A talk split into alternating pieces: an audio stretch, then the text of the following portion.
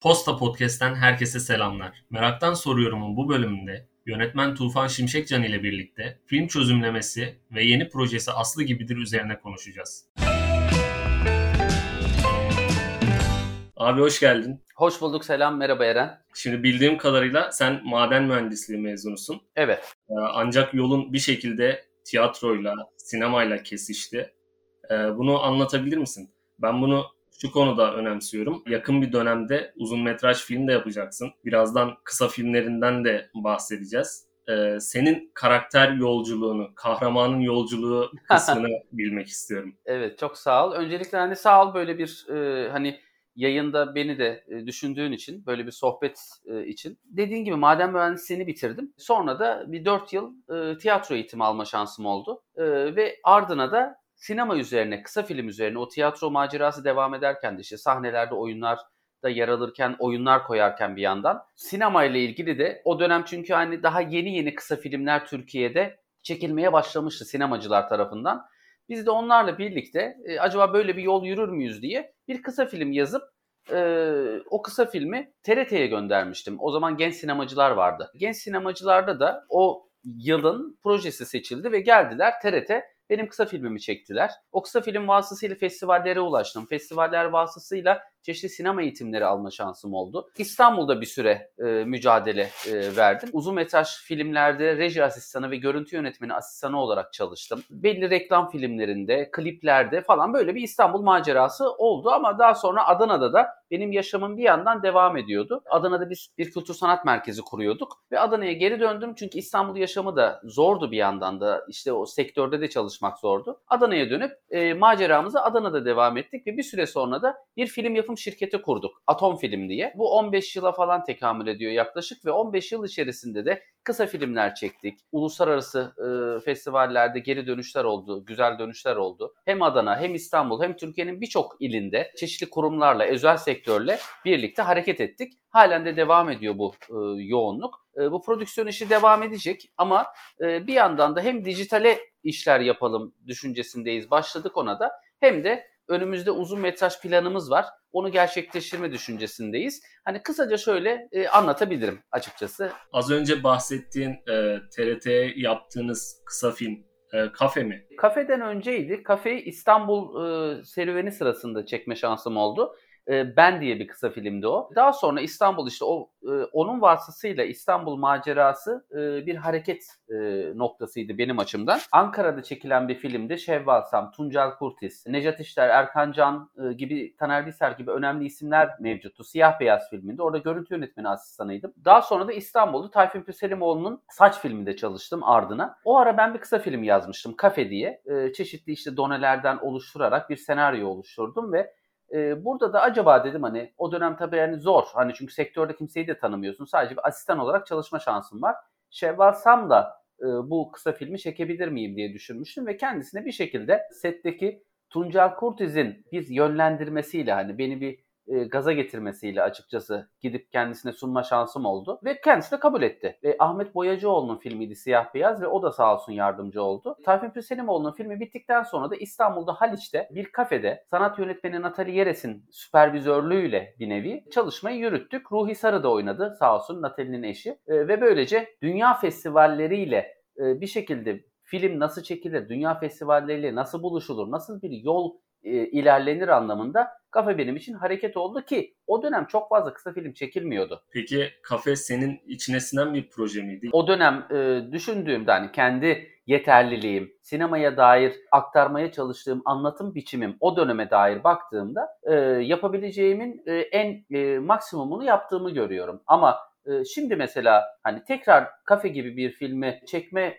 yönelik bir yol izlemem gerekirse hem içerik senaryodan e, bahsediyorum. Hem anlatım biçimi, e, hem görüntülerin kullanımı hem de akışla ilgili çok daha farklı hani doneler ortaya çıkartırım gibi geliyor. Bunu şundan dolayı soruyorum. E, bir de bir kısa filmin daha var Leke. Ama bunda iki yönetmensiniz. Atom filmi zaten Ozan Siha ile birlikte e, kurduk ve aynı zamanda Mehmet Sarıcı ve Nurcan Temur arkadaşlarım da birlikte yol yürüyoruz. Onlar da yapımcı arkadaşlarımız. Geçtiğimiz yıllarda Leke diye bir film çektik Ozan'la birlikte. Bu yolculukta da Leke biraz bizim de son e, yıllarda tanık olduğumuz e, durumları içerdiği için hani birebir tanık olduğumuz durumlarla e, iç içe bir mülteci hikayesi ve bu mülteci hikayesinde e, derleyip minimal bir şekilde aktarmaya çalıştık. Leke'de aslında bir mülteci hikayesini işlediğinizden bahsettin. Onun ardından mevsimlik yaşamları yaptınız. Yine bir azınlık hikayesi. E, mevsimlik yaşamlarda da e, hem bir e, biz sosyal sorumluluk projelerinde de yıllardır yer alıyoruz. Hani gönüllü çalışmalarımız da oluyor sosyal sorumluluk projelerinde. Köylere, kasabalara ihtiyaç doğrultusunda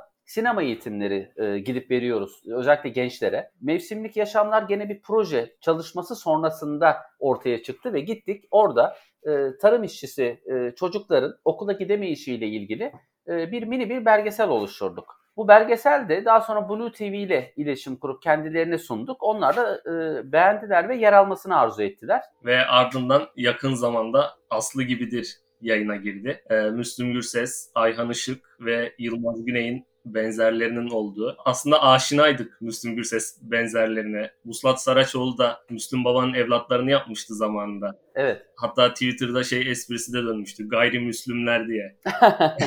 Peki bu proje nasıl gerçekleşti? Ee, şöyle biz bu dijitale e, çeşitli projeler yapma düşüncemiz vardı. Dijital platformlar çünkü artık televizyonun da biraz biraz önüne geçti gibi ev kullanıcısı için. Ve biz de dijital platformlara ne yapabiliriz diye düşünürken elimizde birçok proje vardı aslında. Kitleye en e, kısa yoldan ve hani kitlenin de keyif alacağı hangisi olabilir diye düşündüğümüzde bu benzerler e, projesini ilerledik. Altın Koza Film Festivali'ne yıllardır içerisindeyiz biz de. Yani festivalin çalışma e, organıyız bir yandan da. E, ve bu süreçte de Altın Koza Film Festivali'ne genellikle Adana'da yaşayan çeşitli e, ünlülere benzeyen insanlar e, katılım sağlarlar. Görürdük. İşte Yılmaz Güney'in benzeri Ethem abiyi, işte e, Ayhan Işık benzeri e, Hanife abiyi falan. Böyle bir düşünce acaba dedik ki yani bunlar tamam çok ünlü insanlara benziyorlar. Doğru. Kimi benzemiyor ve benzediğini sanıyor hatta. E, bu da ironik bir durum. Peki bunlar kim? Hani ne yaşıyorlar bunlar? Bu benzerlik onların hayatında ne gibi bir trajikomik durum ortaya çıkarttı diye bir fikir ortaya çıktı. İsim de aslı gibidir. İsmi de bizi çok keyif verdi. Çünkü hani gerçeğin sureti gibi e, yaşama durumundalar ve bundan dolayı da e, araştırmaya girdik ve zaten hepimizin de bildiği gibi e, Müslüm e, Gürses benzeri Bülent Şevik'le iletişim kurduk ve diğer benzerlerle de. Bülent Şevik başta olmak üzere ilk onunla başladık çünkü projeye. Diğer işte Hanife abi ve Ethem abiyle de e, Yılmaz Güney ve e, Ayhan Işık benzerliği üzerine trajikomik onların hikayelerini kısa mini belgesel olarak çektik ve Blue TV özel yapım olarak e, sunuldu. Neden bu üç isme odaklandınız? Yani en benzeyenler miydi? Yok aslında farklı isimler de vardı ama Blue TV toplantılarımız sonrası bu üç isimle başlayalım de, dedik ki Aslı gibidir'i aslında burada bırakmak değil devam ettirme düşüncemiz de var. Sadece Adana'da da değil bu arada. Mardin'de, İstanbul'da, İzmir'de, Ankara'da ve birçok kentte aslında bir ünlüye benzeme hissiyatıyla yaşayıp kendini oraya doğru evrilmiş, çevresi tarafından da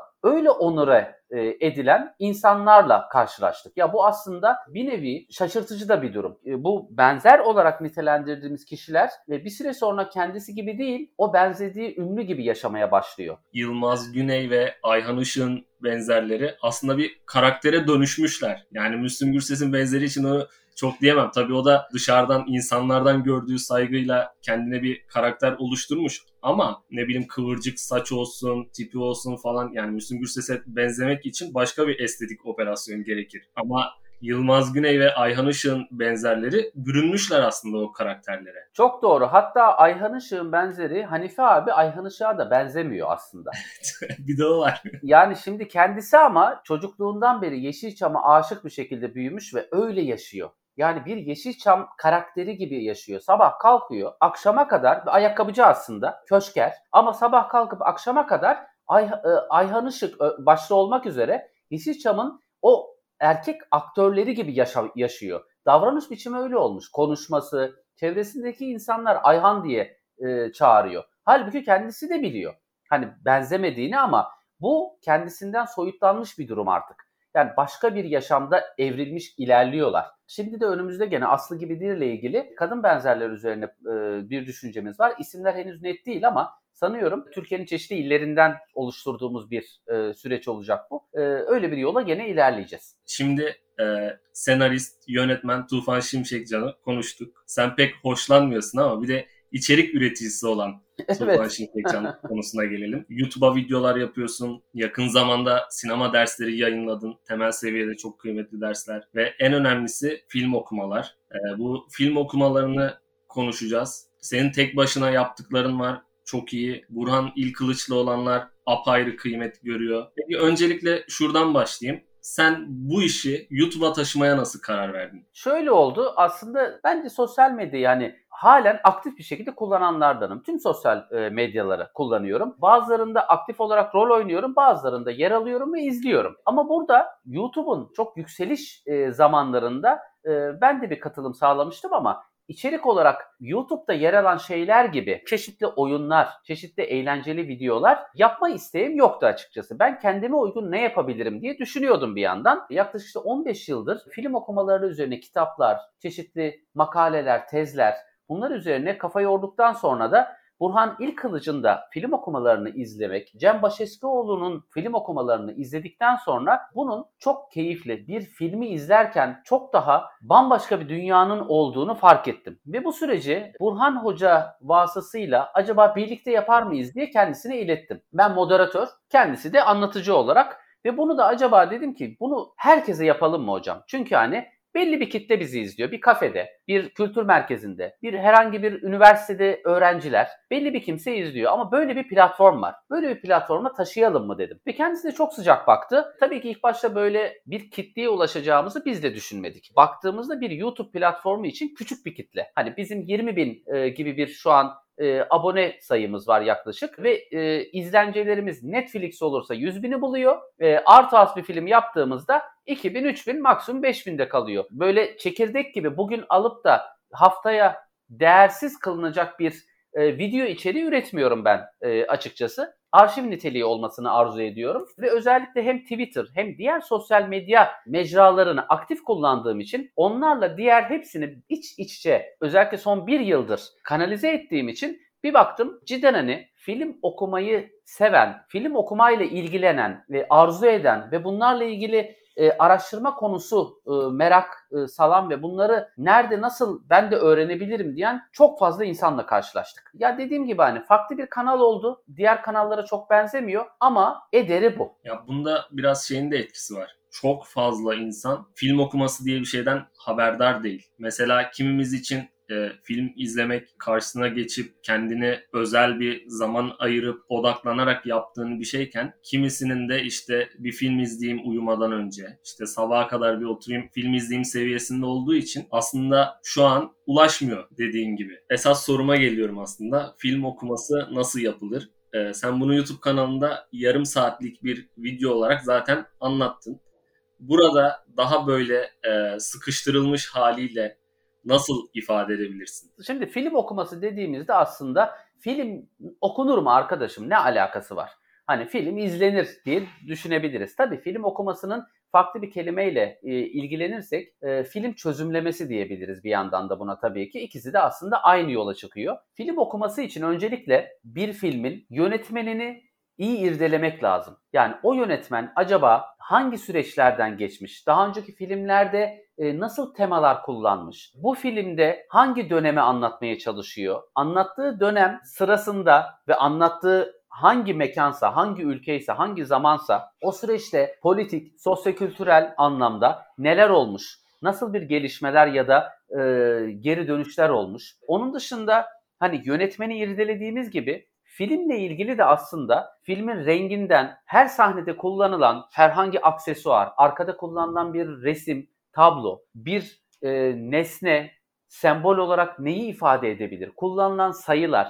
Şimdi bunlar aslında her filmde de yerleşmiş durumda değil elbette. Ama özellikle Hollywood sinemasında bu artık gişe filmlerinde bile e, çoğunda yerleşmiş şekilde ilerliyor.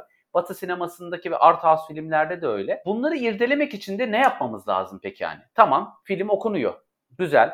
Arkada ben bir tane resim buldum. Ya da işte e, solda bir tane bir vazo gördüm. O vazo neyi ifade ediyor olabilir? Ya da kişi köprünün altından geçiyor. Ya da yağmur yağmaya başladı. Şimdi bunları nasıl bileceğiz? Tabii bunları hani okuyarak bileceğiz. Ne okuyarak? Araştırma kitaplarını okuyarak bileceğiz. Ben YouTube kanalına gene film okuması için gerekli kitapları da orada da e, o 10 derslik müfredatın içerisine yerleştirmiştim. Birçok kitap var bununla ilgili. Öncelikle en önereceğim kitap ki internette bunun pdf'si mevcut. Herkese açık. Ömer Tecimer'in Sinema Modern Mitoloji. Tecimer aslında bir filmin nasıl okunduğunu çok da kalın bir kitap değildir e, güzel bir şekilde anlatmış ve gişe filmlerinden art filmlere kadar o semboller nasıl kullanılmış onu ortaya çıkartmış.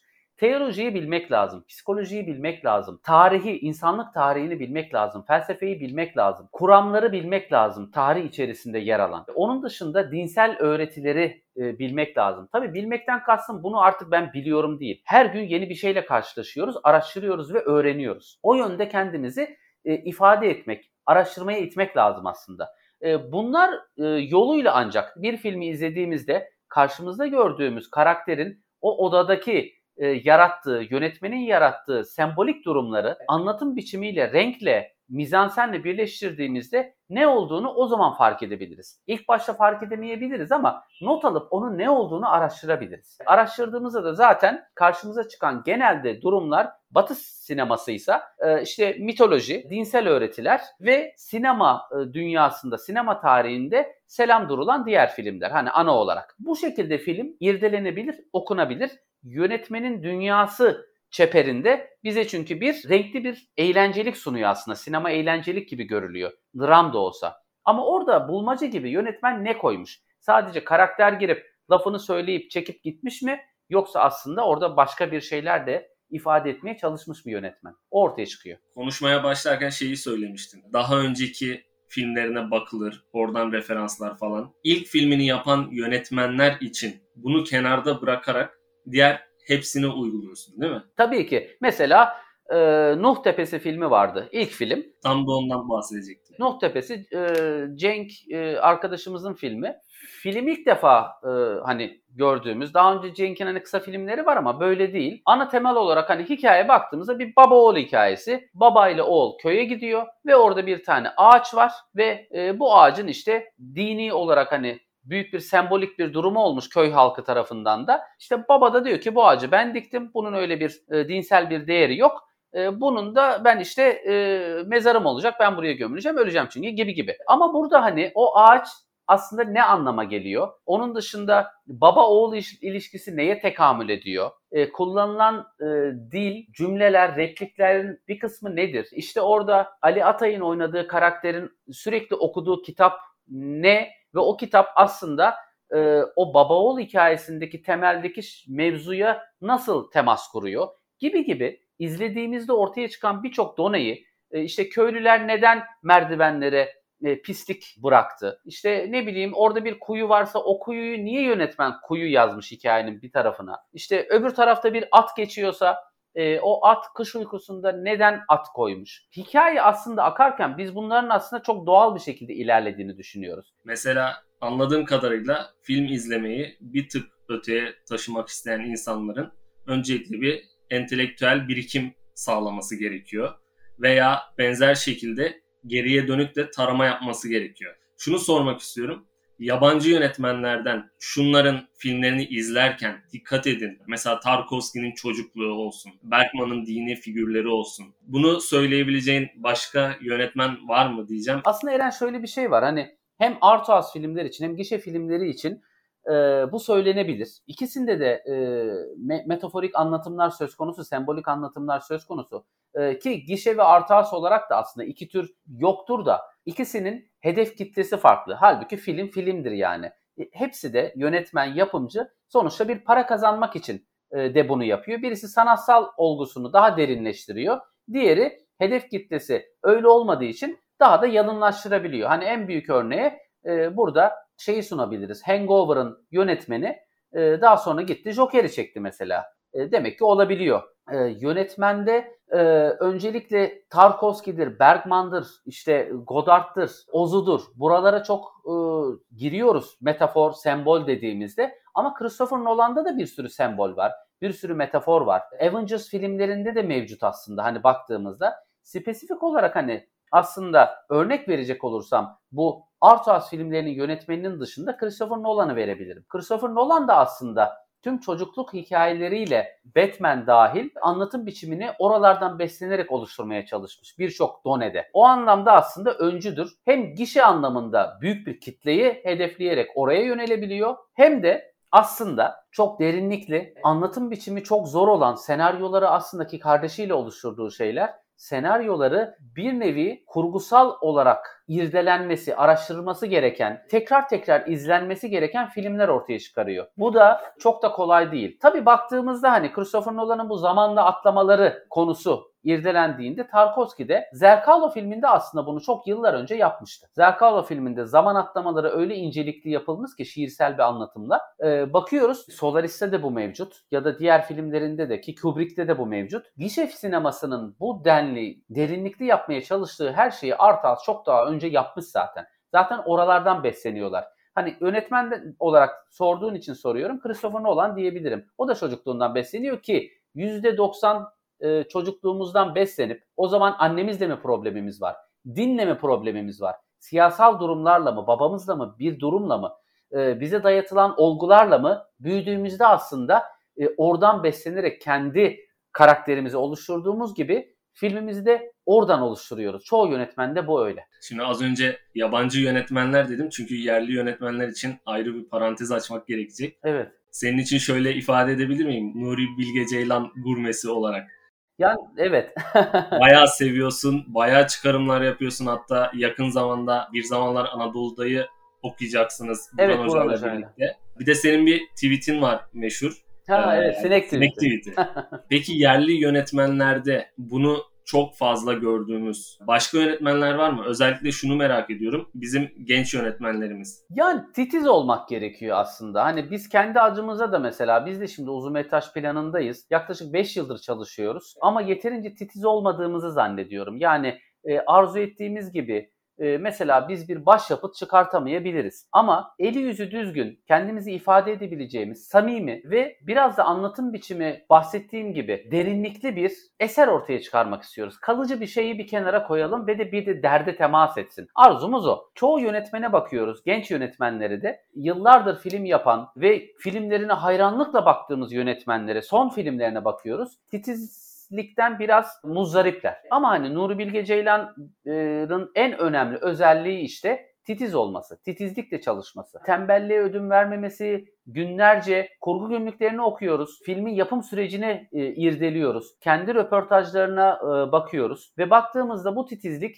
çok önemli. Buna e, hani özellikle belki e, son yıllarda değil ama Semih Kaplanoğlu'nu da ekleyebiliriz açıkçası. Son dönemde biraz daha hani yeni yeni sanki sinemaya atılmış genç gibi filmler ortaya çıkartmaya başladı ama tabii temiz eli yüzü düzgün filmler. E, ama hani önceki filmlerindeki o anlatım biçimindeki derinlik, metaforik olgular özellikle Yusuf üçlemesi e, bambaşka bir yerde. Onu kimse yatsıyamaz. E, işte Yeşim Ustaoğlu'dur bu anlamda ki daha sık film çekmelerini talep ediyoruz ama ödenekler, koşullar çok da daha fazla film çektiremiyor. Mesela buraya Zeki Demirkubuz'u çok koyamıyorum. Edebi anlamda e, çok önemli filmler ortaya çıkartıyor. Ama hani sinematografik e, olarak daha iyi seviyelere sinemasını getirmesini arzu eder ediyorum ben. PR anlamında da dünya sinemasının Nuri Bilge e, Ceylan sinemasını e, tanıdığı gibi PR anlamda da Zeki Demirkubuz sinemasını da tanımasını e, arzu ediyor insan. Çünkü çok daha gerçekçi ve edebi anlamda, metinler anlamda, senaryo anlamında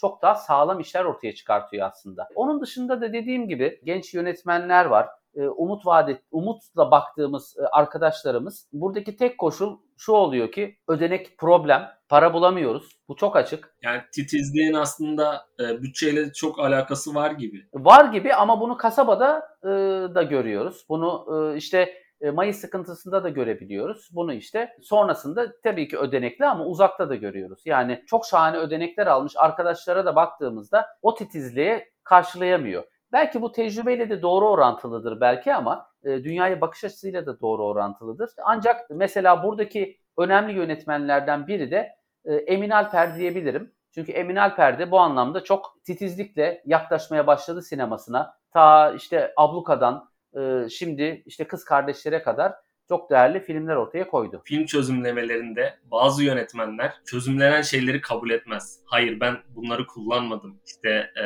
çok fazla inkar eden yönetmenler vardır. Sinema eleştirmenleriyle de dalga geçerler kimisi. Eko'nun kitabı var yorum ve aşırı yorum diye. Sen mesela inceleme yaptığında bazen aşırıya kaçtığını fark ediyor musun? Düşünüyor musun daha doğrusu? Elbette bazılarını yorum olarak çünkü e, paylaşıyoruz. Kaynak önemli. Bunlara dair işte dediğim gibi araştırıp bu kaynakları iyi tespit edip ona göre yorumlamakta fayda var. Mesela hani yönetmen orada bir elmanın düşüşünü yaklaşık bir 30 saniye koyuyorsa Abbas Kiarostami'de olduğu gibi Nuri Bilge Ceylan bir zamanlar Anadolu'da da bu söz konusu. Şimdi bunun nasıl bir değer olduğunu görmek lazım. Ve yönetmen eğer belki bunu şöyle de diyebilir. Ben o elmayı öylesine koydum. Yani öyle güzel bir görüntüydü. Sinematografik açıdan değerliydi koydum diyebilir. Yahut tam doktorun tuvalete gittiği sahnede birden şimşek çakıp orada bir figür ortaya koyduysa o figürün ne anlama geldiğini, neden onu koyduğunu, karakterle birleştiği noktanın ne olduğunu araştırdığımızda tam temas kuruyor. Ama yönetmen diyebilir ki ben onu öylesine koydum, hareket olsun diye koydum diyebilir. Şimdi burada yönetmenin lafı tabii ki değerli ama artık o eseri ortaya koymuş, bırakmış. Ve biz oradaki filmdeki yerleşen sembolik durumları kaynağı varsa, yani bir kaynağa temas kuruyorsa ifade etmemiz çok doğal. Ama dediğin gibi mesela sinek durumu. Mesela sinek e, bir yorumdu. Böyle bir şey var acaba olabilir mi? Ben birkaç defa izledim de koydum diye ifade ettiğimde tabii ben de bu kadar e, kitlelere ulaşacağını bu şeyin tahmin etmiyordum. Bir anda Twitter'da şimdiye kadar ulaşmış 100 bine yakın insana ki bu 100 bine yakın insandan bir tanesi de Nuri Bilge Ceylan olabilir. bu çocuk ne yapmış diye. Ama işte dediğim gibi bu bir şekilde aşırı yorum ya da yorum değil. İkisinden ikisi de aslında yorum. Sen yorum bırakıyorsun ve olabilir mi ihtimalini sorguluyorsun. Tabii bu olabilir mi ihtimalini sorgulamadığımız net kaynaklar da olabiliyor. Yani kaynağa bağlı ve bu kaynaktan dolayı bu film bunu ifade ediyor. Aynı şey gibi. İşte Haneke'nin bir filmindeki temele koyduğu bir mitolojik öğe gibi. Ya da işte Kim Ki-duk'un e, oraya işte e, Pieta'nın işte sembolik olarak çok belli bariz yerleştirdiği gibi. Şimdi Kim Ki-duk hani e, vefat etti ama deseydi ki ben oraya Pieta ile hiç alakası olmayan bir şekilde filmi çektim deme ihtimali olabilirdi. O zaman nasıl biz e, diyebiliriz? Mesela e, Tarkovski'nin de var. Benim filmlerimi böyle sembolik açıdan irdelemeyin diyor. Ben böyle bir yerleşim yapmadım diyor. İşte zaman zaman içinde kitabında, röportajında mevcut. E, ama Zerkalo'da böyle bir şey mümkün mü? Solaris'te böyle bir şey mümkün mü? O planları, o hareketleri, o e, Andrei Viet'in tablolarını, e, o Peter Bruegel'in tablolarını yerleştirme olgusunu nasıl açıklayabiliriz başka türlü gibi gibi. Hani yönetmenin evet e, tanrısal bir gücü var. E, hani orada ifadesi tabii ki önemli ama hani filme yerleştirdiği şeyi de yorumlamak ve kaynağa bağlı olarak yorumlamak kadar mantıklı bir şey olamaz. Süper. Çok teşekkür ederim tekrardan. Ben teşekkür Ağzına ederim. Sağlık. Eren çok sağ ol yayın için.